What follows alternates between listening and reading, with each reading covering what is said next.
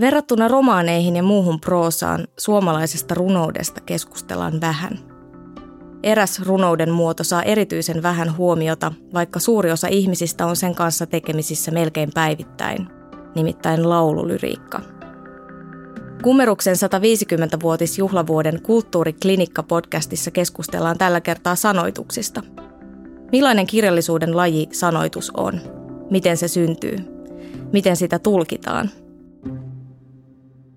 minä olen Silvia Hosseini ja kanssani laululyriikka-keskustelun virheasentoja korjaavat sanoittajat Heimo Hatakka ja Lyydia Lehtola. Tervetuloa. Kiitos. Kiitos.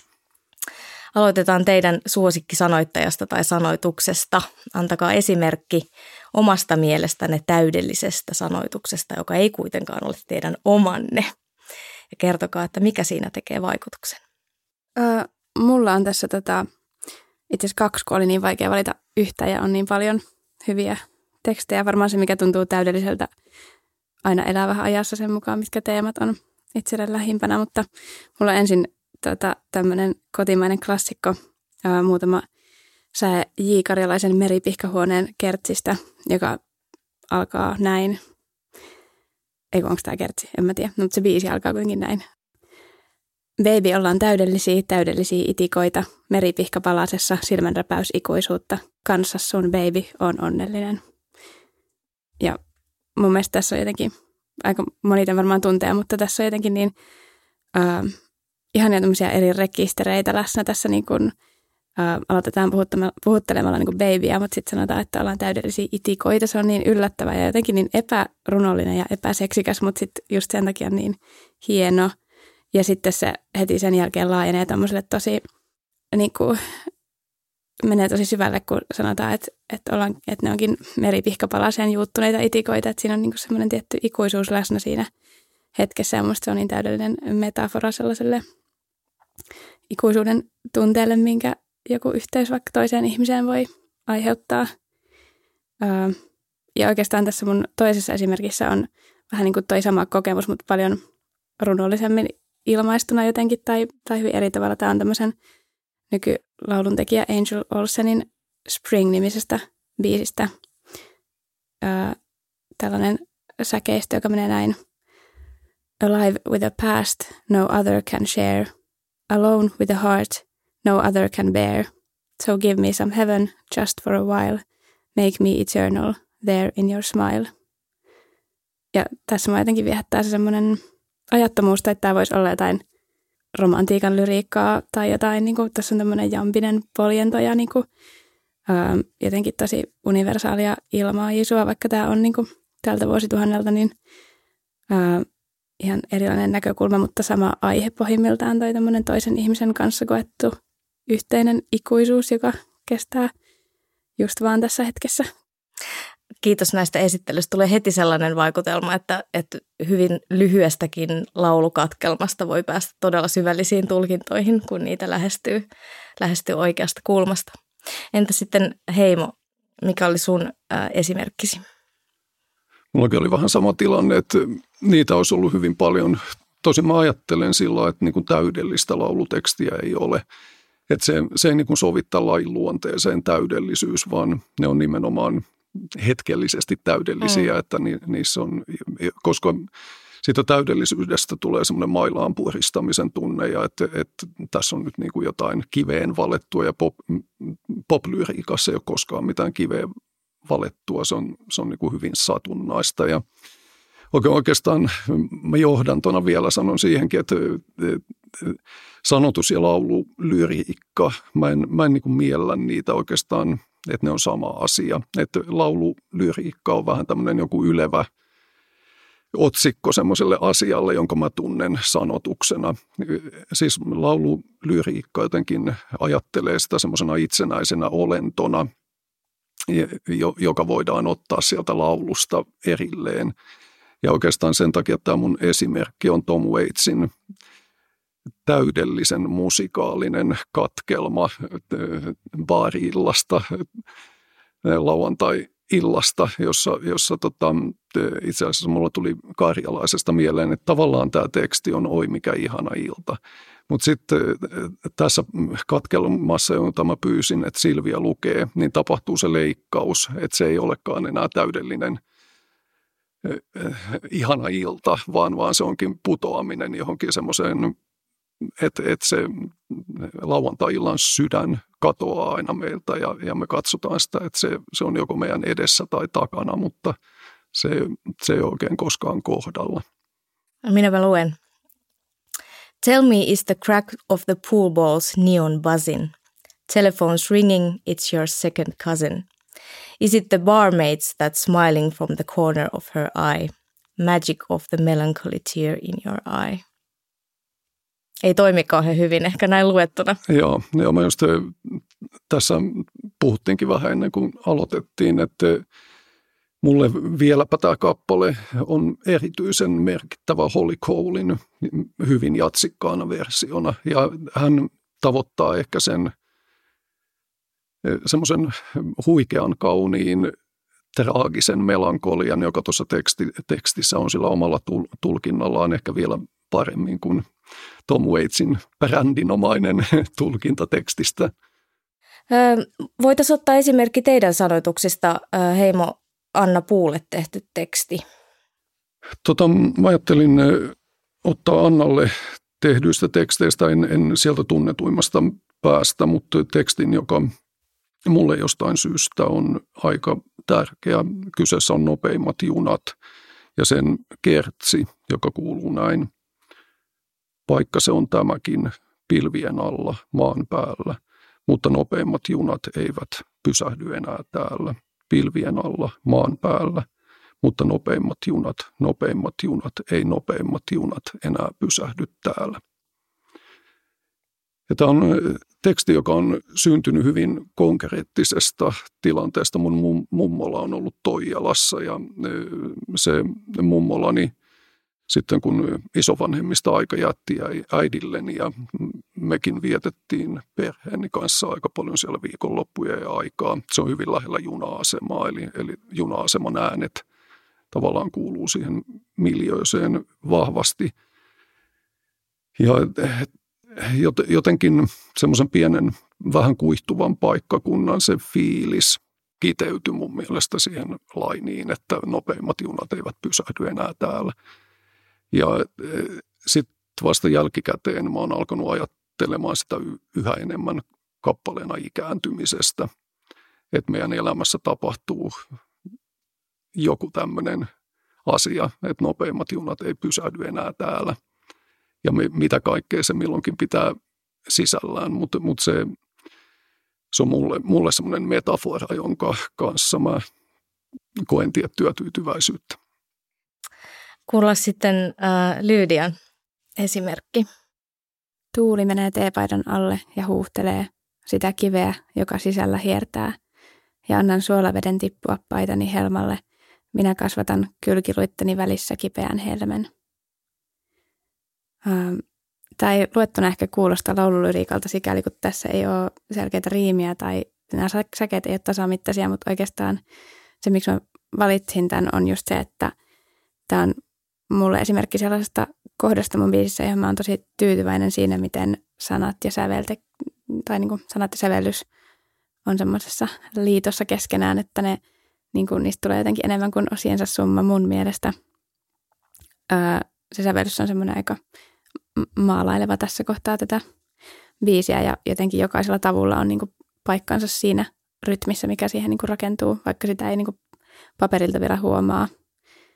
Tämä on mulle myös niin kuin tärkeä ihan tämän aiheen kannalta tai tuohon tiivistyy jotain mun niin kuin kirjoittamisesta tuohon, että sisällä hiertävästä kivestä kasvaa helmi. Se on semmoinen kipeiden kokemusten kääntäminen niin kuin esimerkiksi lauluiksi, taiteeksi joskus, jolla on joku merkitys, niin se on ehkä semmoinen mulle niin kuin mua ajava juttu kirjoittajana – mitä muutakaan sitä tekisi. Että kyllä ihmisillä on tarve silleen, että niiden kokemukset merkitsee jotain vähintään itselle, myös niin kuin ne vaikeimmat.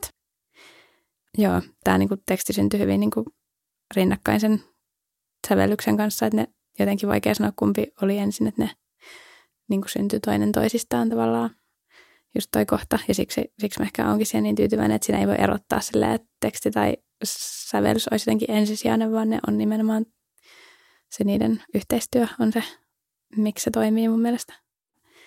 Mua niin kuin vaivaa ehkä kirjoittajana se, jos mä kirjoitan paperille, että silloin mä en voi niin kuin itse määrittää sitä, millä sävyllä se jotenkin luetaan tai tulkitaan tai millaisia, ää, niin, miltä se teksti kuulostaa vaikka se lukijan päässä, mutta sitten kun mä esitän sen itse myös niin kuin sen ja esitän sen laulajana ja ehkä vielä esitän sen elävänä persoonana, jos, jos puhutaan live-esityksestä, niin mä jotenkin, se on niin kuin kokonaan mun semmoinen kokonaisteos, mm.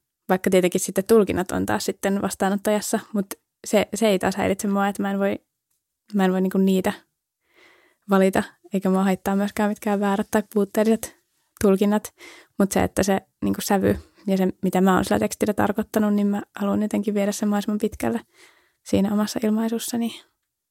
Tässä tullaan tietysti siihen, että ylipäänsä, että millainen on sanoitus. Me, meillä on tietysti on perinne erilaisesta mitallisuudesta, loppusointuisuudesta, mutta sanotushan voi olla, olla hyvin musikaalinen ja laulettava myös ilman hmm. tämän tyyppisiä elementtejä. Ja tietysti myös rap tuo tähän hmm. ihan oman mausteensa, koska meillä tulee uudestaan tämmöinen puhuttu lausunta musiikin sisään, jolla on tietysti ollut paljonkin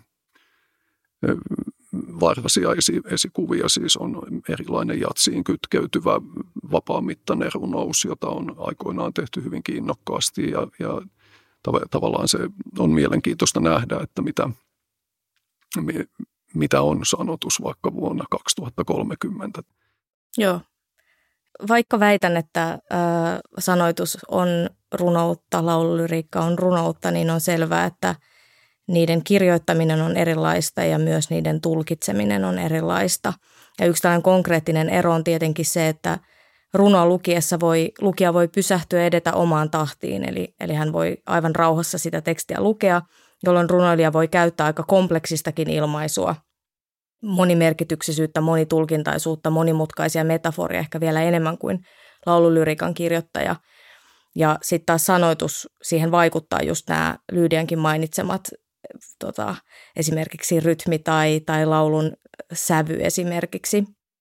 Ja voisi ajatella tästä syystä, koska se esitetään sen musiikin kanssa, niin sanoituksen kielen on oltava ainakin jossain määrin runonkieltä, sanotaan keskimäärin yksinkertaisempaa. Onko laululyriikka siis runoutta aloittelijoille? Aika provokatiivinen väite. Tota, no, mun mielestä ei missään nimessä, tai sen tulkitseminen on vielä monimutkaisempaa tavallaan, koska siinä pitää ottaa huomioon se musiikin vaikutus ja aika harva siihen pystyy. Tai mä, se on niin, niin monitieteistä myös lähteä niin kuin tutkimaan ja tulkitsemaan laululyriikkaa sillä tavalla, että sinne huomioita se niin kuin musiikin vaikutus, että aika vähän sellaista tutkimusta on edes tehty. Ää, mä en ollenkaan allekirjoita myöskään sitä, että laululyriikan, että se olisi jotenkin yksinkertaisempaa tai pitäisi olla jotenkin helppotajuisempaa kuin runouden, vaikka totta kai niin kuin se usein sitä on, mutta ei se niin kuin tarvii olla. Kyllä mä kirjoittajana ajattelen, kun kirjoitan laulutekstiä, niin tietenkin siinä mä mielellään haluaisin, että siinä olisi jotain, mistä saa ottaa jo ensimmäisellä kuuntelulla, mutta sitten se, että kuinka paljon muuta, niin kuin sellaisia eri tasoja siellä voi olla, niin, niin en koe, että se olisi yhtään se rajatumpaa se ilmaisu sit, sitten kun kirjoitetussa runossa. Toki ehkä pois lukea joku typo, typografinen niin kuin kokeilevuus tai sellainen, mitä, mitä nyt mutta sitten taas musi- se musiikin puoli tuo siihen sitten sitä vastaavaa. Mm. Monitulkintaisuutta niin. esimerkiksi, joo. Niin kyllä mäkin ajattelen, että sanottaminen on oma lajinsa ja kyllä mä myös ajattelen, että sanottaessa niin mä olen musiikin tekijä, mä en ole tekstin tekijä. Että, että mä teen musiikkia. Se sat, sattumoisin nyt on vaan sanat, joilla mä teen sitä. Ja sitten mulla itsellä mun on hyvin, hyvin vaikea kuunnella asioita, joissa teksti, siis laulusanoituksia, jossa sanotuksella on niin kuin tavallaan liikaa painoarvoa. Ja e, Siis meillä on e, tavallaan tässä mielessä juise perinne kauhean vahva, että et siis se, se on niin nokilla se teksti. Ja mulle, mulle itselle se traditio on vieras. Et, et, mä olisin voinut siihen alkuun ottaa vaikka Joni Mitchelliltä mm. myöskin jonkun säkeen, mutta et, et, esim. Jonin tapauksessa niin se taika on nimenomaan se, että se, on, se teksti on musiikkia. Ja okei, siinä sanotaan jotain ja mä voin toki, toki niin kuin tutkia, mitä siinä sanotaan, mutta, mutta se teksti, teksti niin kuin kohoaa vähän johonkin toiseen sfääriin. Ja et, et, tässä mielessä mä melkein ajattelisin, että se on lähempänä jotain uskonnollista rituaalia, että se, se niin kuin antaa tämmöisiä rituaalisia aineksia johonkin kokemiseen. Ja tässä mielessä myöskin niin kuin toisille ihmisille tekstittävän ihmisen kohtalo on se, että, että tajuaa, että maailmassa on niin kuin monenlaisia laulajia. Ja niitä laulajia, jotka mm, saa sut itkemään tai, tai niin kuin kokemaan jotain sangen ihmeellisiä asioita, niitä on vähän. Ja tämän, tämän takia Holidayt ja Sinatrat ja muut, ne, ne, ne vaan niin kuin on, ja, on ja pysyy. Tavallaan niin kuin lauluteksteistä on myös vaikea puhua ilman niitä laulajia, mm. jotka, jotka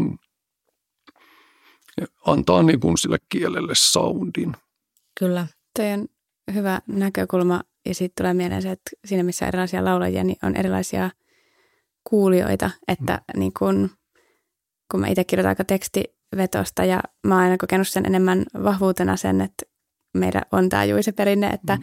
että ihmiset on, että suomalaiset niin kuuntelee sitä tekstiä niin paljon enemmän varmasti kuin monen muun tota, kielellisen musiikkialueen yleisöt ja sitten, että siinä on, että ihmiset, niillä on niin korvat auki ja sitten jos on jotain sanottavaa, niin se otetaan vastaan. On mielenkiintoista, että toitte esiin nimenomaan tämän esittäjän vaikutuksen. Antti Nylen on kirjoittanut hyvin siitä, että pop-tekijät edustavat teoksiaan paljon kokonaisvaltaisemmin kuin kirjailijat ja taiteilijat. Pop-tekijä leimaa esittämänsä laulun, tekee siitä osan itseään, olipa kirjoittanut sen itse tai ei. Ja voisi ajatella, että yksinkertaisimmillaan tämä esittäjyys vaikuttaa tulkintaan esimerkiksi silloin, kun kuulija tulkitsee sanotusta, niin hän saattaa tehdä päätelmän siitä, että sanotuksen puhuja on nainen, koska hän kuulee naisen esittävästä laulua, eli siinä on naisen, naisen ääni. Eli jollain tavalla se sanotuksen minä ja laulajan äänellinen minä yhdistyy niin, että niitä voi olla vaikea tulkita toisistaan irrallaan. Ja yksi tapa tulkita sanotuksia onkin tämmöinen biografistinen, eli sanoituksesta etsitään todisteita laulajan elämästä. Olen kuullut, että muutamakin pop-tekijä tätä aika, aika raivostuneena tilittää, että ne ovat kuitenkin tekstejä ja niissä voi seikkailla joku muukin henkilö kuin minä itse. mites Lyydia, ovatko sanoituksesi minä yhtä kuin sinä? No varmasti jokainen kirjoittaja tietää, miten kirjoittaminen on niin kuin koko ajan niin kuin valintoja sen välillä, mitä kertoo ja mitä jättää kertomatta. Ja se on täysin niin kuin, tavallaan keinotekoinen rakennelma suhteessa johonkin todella tapahtuneeseen se teksti. Uh, mutta mä kyllä haluan ottaa siitä kaiken irti tavallaan, että musta se on niin kuin mulle suurin nautinto kirjoittajana, että lauluissa voi niin kuin liioitella ja paisutella ja vääristellä ja niin kuin jättää pois kaiken, mikä ei sovi siihen, mitä mä haluan ilmaista. Että sille voi niin kuin hakea oikeutta itselleen suhteessa siihen, mitä todella on tapahtunut. Tavallaan mun, mulle palkitsevimpia kokemuksia just on ollut ne sellaiset laulut, joissa mä oon pystynyt päästään irti siitä totuudesta ja mennä vaan esittää niin kuin, kirjoittaa sillä tavalla niin kuin niille, sille laulun niin kuin ydinsanomalle uskollisesti. Yksi ö, sanoituksen muoto on siis tällainen, niin kuin lyrikas puhutaan roolirunosta, eli sellaisesta – runosta, jossa runon puhuja yksilöityy joksikin tietyksi hahmoksi ja ilmaisee kokemuksia, tunteita, ajatuksiaan, joka ei ole siis kirjoittava minä, vaan todella aivan joku, ihan joku muu.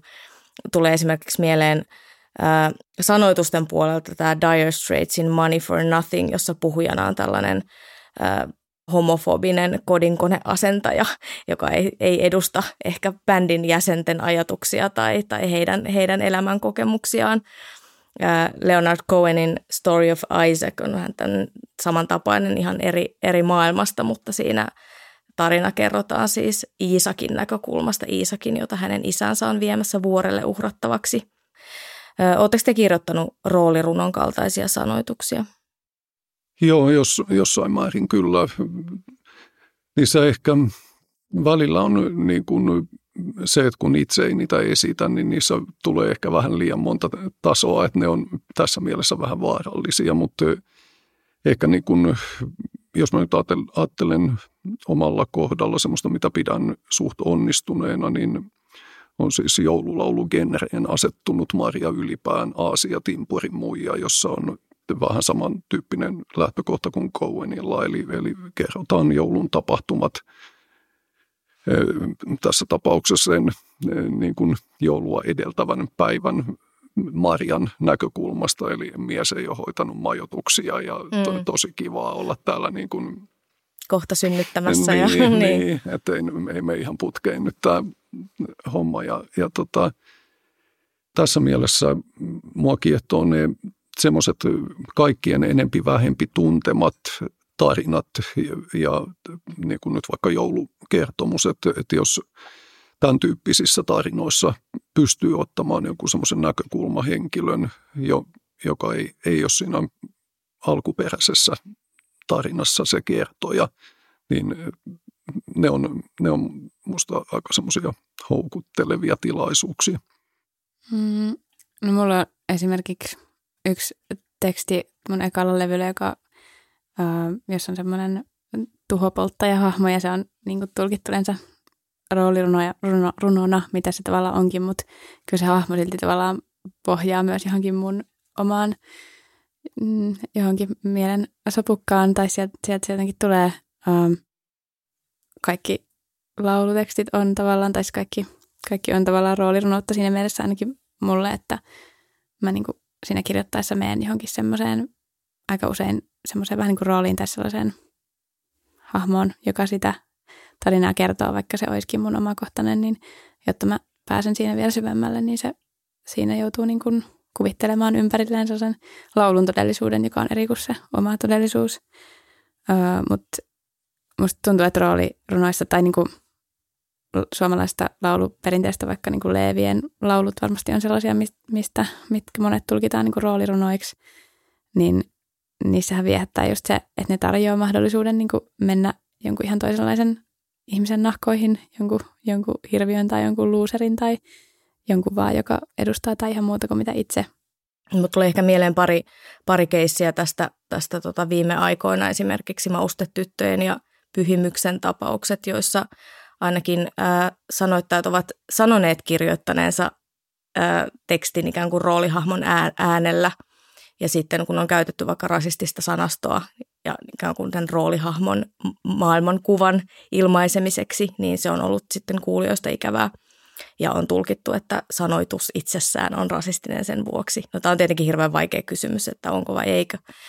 Ää, mutta mm, väittäisin, että jollain tavalla se keskustelu ehkä liittyy siihen, että ei välttämättä osata tulkita sieltä tekstistä sitä ikään kuin roolihenkilön tasoa, vaan, vaan koska sen esittää joku laulaja, niin sitten se ajatellaan, että se on sen laulajan ajatus tai laulajan sanoma, joka siinä, mm. siinä tulee esiin.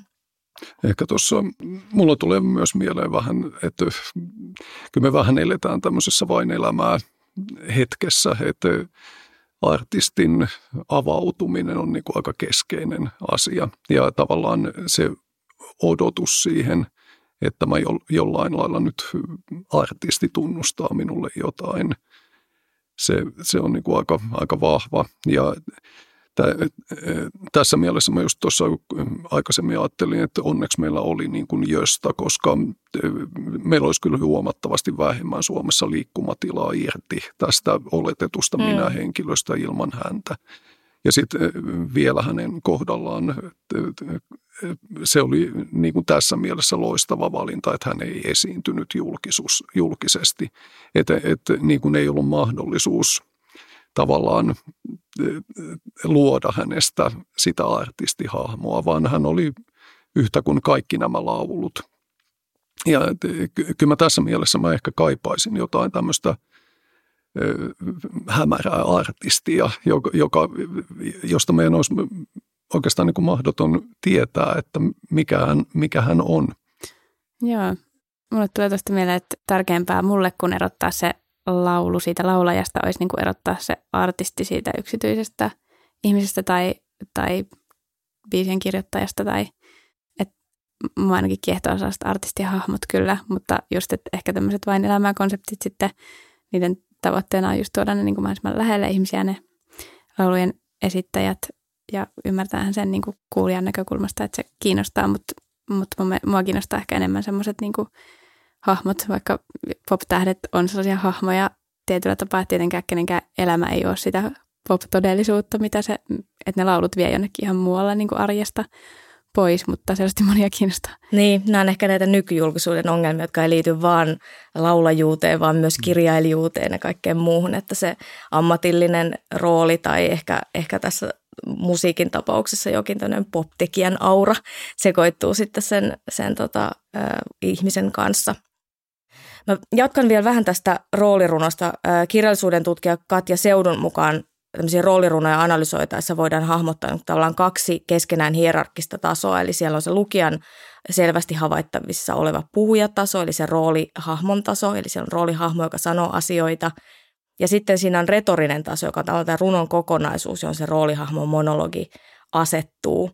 Tämä tarkoittaa siis yksinkertaisesti sitä, että roolirunon tai sanoituksen minä-muodossa esitetyt ajatukset eivät sellaisenaan ole yhtä kuin laulun sanoma, vaan laulun sanoma voi olla vaikka päinvastainen suhteessa siihen, mitä se ää, roolihahmo siinä sanoo. Vähän samalla tavalla kuin romaanin henkilöhahmon mietteet eivät ole yhtä kuin romaanin sanoma. Mutta pystyykö kuunnellessa tämmöisiä tasoja erottamaan? Onko se niin kuin mahdollista kuuntelee pop-laulua, että tunnistaa täältä, että no niin, että nyt tässä on, nyt tässä on rooli – Mm. Ja sanoitus itse asiassa, sen tarkoitus on sanoa jotain ihan muuta kuin mitä siinä itse asiassa varsin konkreettisesti sanotaan.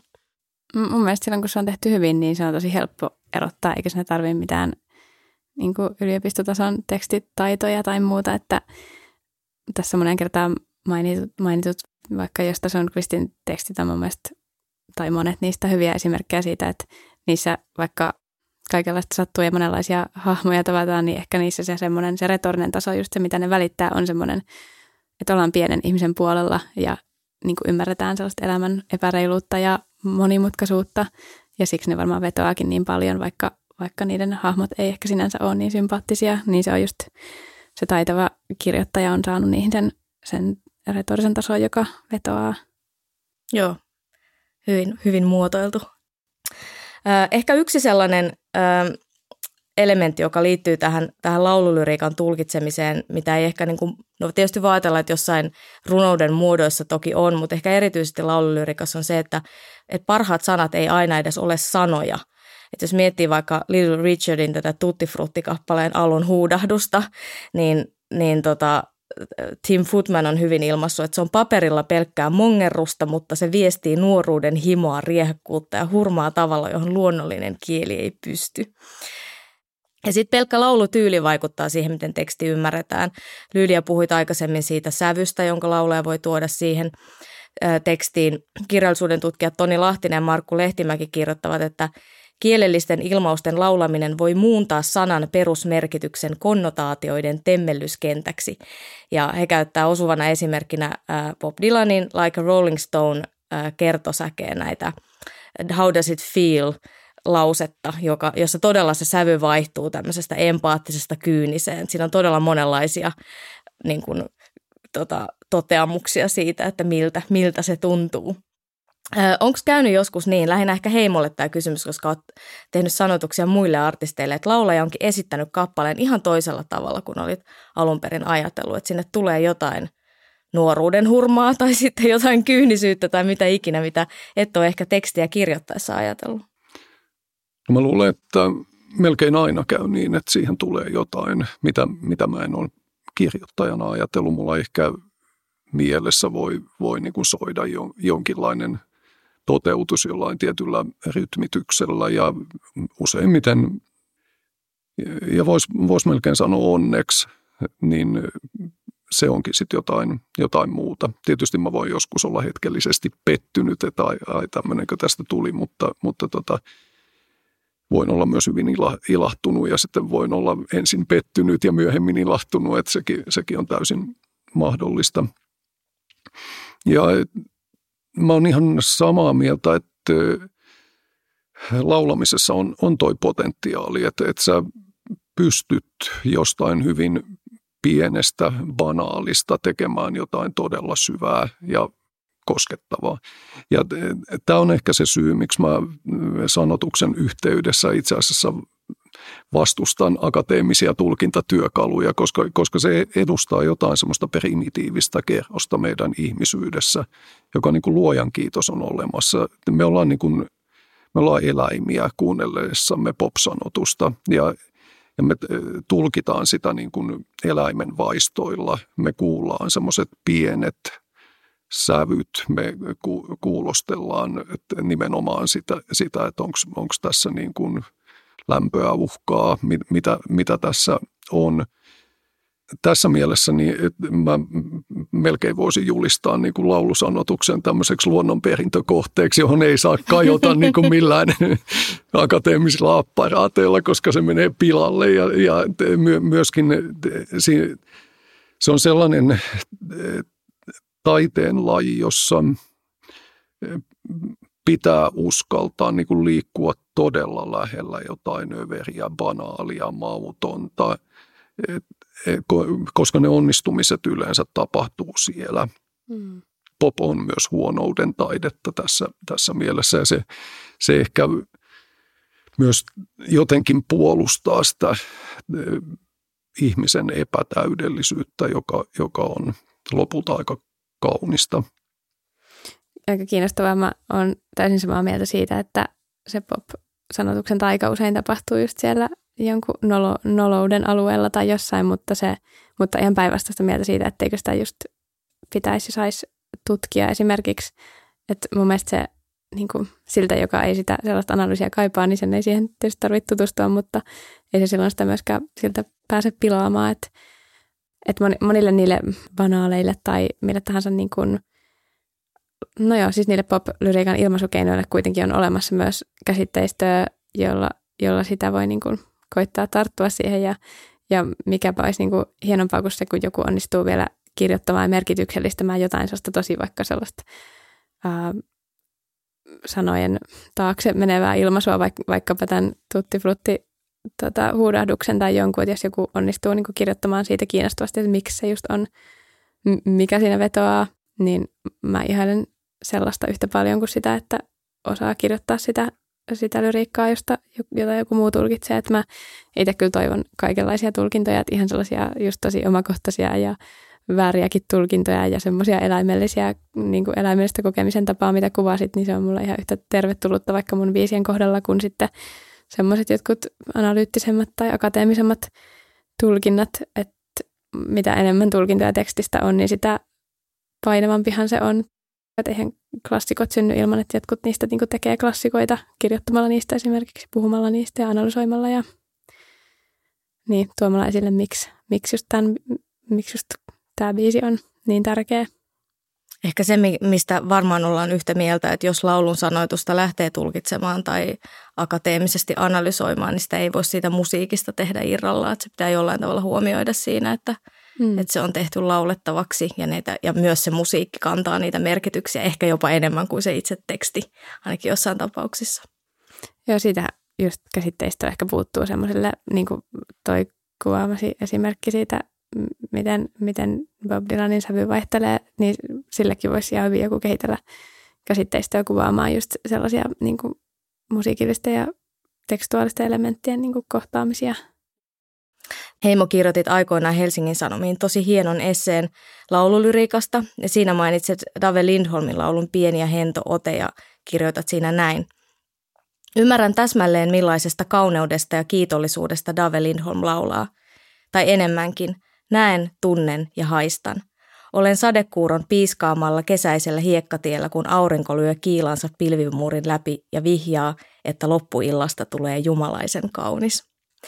Ja tämä on musta mun nähdäkseni keskeinen tai ehkä jopa keskeisin ero laululyriikan ja muun kirjallisuuden tulkitsemisen välillä. Sanotuksia luetaan väistämättä omaa elämää vasten peilaten, koska sen laulun kanssa eletään ihan eri tavalla kuin muun taiteen. Jos ajatellaan, että lukee romaania, sitä yleensä lukee jossain tietyssä hetkessä ja sitten se kirja pannaan pois. Mutta laulu on sellainen, että se kiinnittyy kaikenlaisiin kokemuksiin. Se soi taustalla, kun istutaan bussissa tai, tai katsotaan maisemaa, tavataan ihmisiä, tanssitaan, harrastetaan seksiä, tehdään ruokaa esimerkiksi. Eli se on siellä koko ajan, se kiinnittyy kaikkeen elämään mm, ihan eri tavalla kuin kirjallisuus tai kuvataide tai jokin muu tällainen tai taiteen muoto, jota vartavasten mennään katsomaan tai vartavasten luetaan. Mm, millaisia haasteita tämä aiheuttaa sanotuksen tekijälle, tai aiheuttaako se haasteita, että se tulee se teksti tavallaan jonkun muun ihmisen käyttöön? Musta se on tosi hienoa. Jotenkin ihanimpia asioita mun elämässä on vaikka kun mä mm, pyöräilen kovaa ja kuuntelen jotain ihanaa biisiä, niin jos mä voin tarjota jollekin muulle sen, niin sitten mä koen onnistuneeni. Kyllä mun mielestä lohtu on yksi musiikin keskeinen elementti, että kyllä sekä sanottajana että musiikin kuuntelijana, niin kyllä mä paljon työstän kipua musiikilla, että siihen se soveltuu hyvin jostain ihmeen syystä. Hmm. Ja vaikkapa Pieni ja Hento se on musta myös hyvin lohdullinen biisi. Ja jos ajatellaan J. Karjalaisen tuotannosta Ville ja Lupiineja on ehkä tämmöinen teksti, joka, joka, jossa on myös kauhean vahva se tunnelma, toivutaan jostain. Se ei niin kuin oikein, mä uskon, että se on laulu, jossa niin kuin moni voi työstää erilaisia kipujaan ja, ja, ja hienot tekstit, ne on niin kuin tässä mielessä avaria, että, että ne antaa niin kuin vihjeitä siitä, millaisessa tilanteessa ollaan, mutta mut ne ei, ei jotenkin sulje, sulje liikaa sitä. Ja tässä mielessä mä itsekin kyllä koitan varoa selittämästä kovin paljon tekstejä, koska se on yksi niiden funktio, että ne, ne niin kuin tehdään täytettäväksi. Tässä on jo mainittu se, että laululyriikka on, on tutkittu vähän. Sanotuksia ei myöskään juuri käsitellä kulttuurijournalismissa, vaikka, vaikka tosiaan laululyriikka on todennäköisesti useimmille ihmisille kaikkein tutuin runouden muoto, ehkä jopa kirjallisuuden muoto, vaan ajatellaan, että on sellaisia ihmisiä, jotka eivät välttämättä lue kirjallisuutta, mutta kuitenkin kuuntelevat musiikkia, eli sitä kautta olevat, ovat yhden kirjallisuuden lajin kanssa tekemisissä – Pitäisikö sanotuksista puhua enemmän tai pitäisikö niiden tulkintaa opettaa esimerkiksi kouluissa enemmän?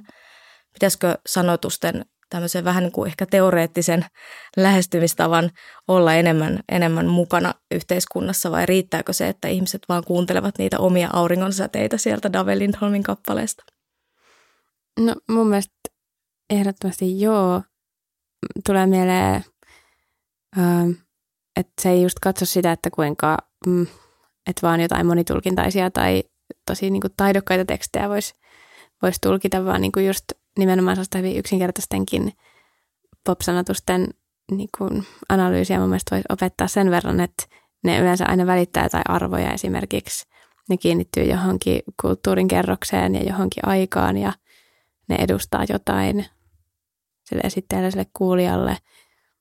Niin sitten mä oon miettinyt itse popmusiikin kohdalla paljon esimerkiksi sitä, millaisia rakkauskäsityksiä se välittää ja ne kaikki ei ehkä ole niin ongelmattomia tai, et, tai niin kuin Heima tuossa sanoikin, niin useinhan ne niin kuin kivu, kivut on niin kuin hyvää sellaista raakamateriaalia sanottamiselle ja se niin kuin, mikä siinä ja niin se mullakin on, mutta sitten ja siis mä nautin just siitä, miten laulu voi, niin kuin, miten siellä voi käsitellä semmoisia pimempiäkin tunteita tai sellaisia, mitä ei ehkä just haluaisi, mitä ei olisi valmis vaikka myötämään kellekään muulle, niin sitten niitä voi itse prosessoida siinä biisissä, mutta sitten taas sitten se, että se laulu myös ehkä pyhittää ne tunteet jollain tavalla tai nostaa ne sille jalustalle, että klassiset jotkut rakkausballaadit, että I can't live if living is without you tai jotain, niin, niin se ei niin kuin kuitenkaan sitten, jos sen ottaa huoneen taulukseen, niin se, se tota, saattaa sitten kuitenkin tehdä hallaa ihmiselle?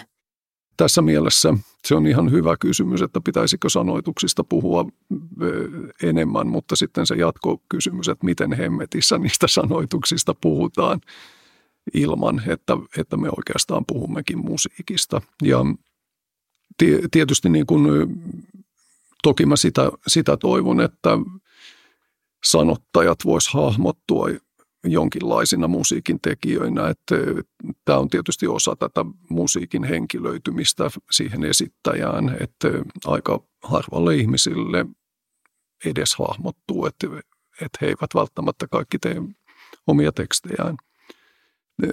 Sitten vielä siitä, että miten, miten paljon joku teksti voi muuttaa jotain kappaletta.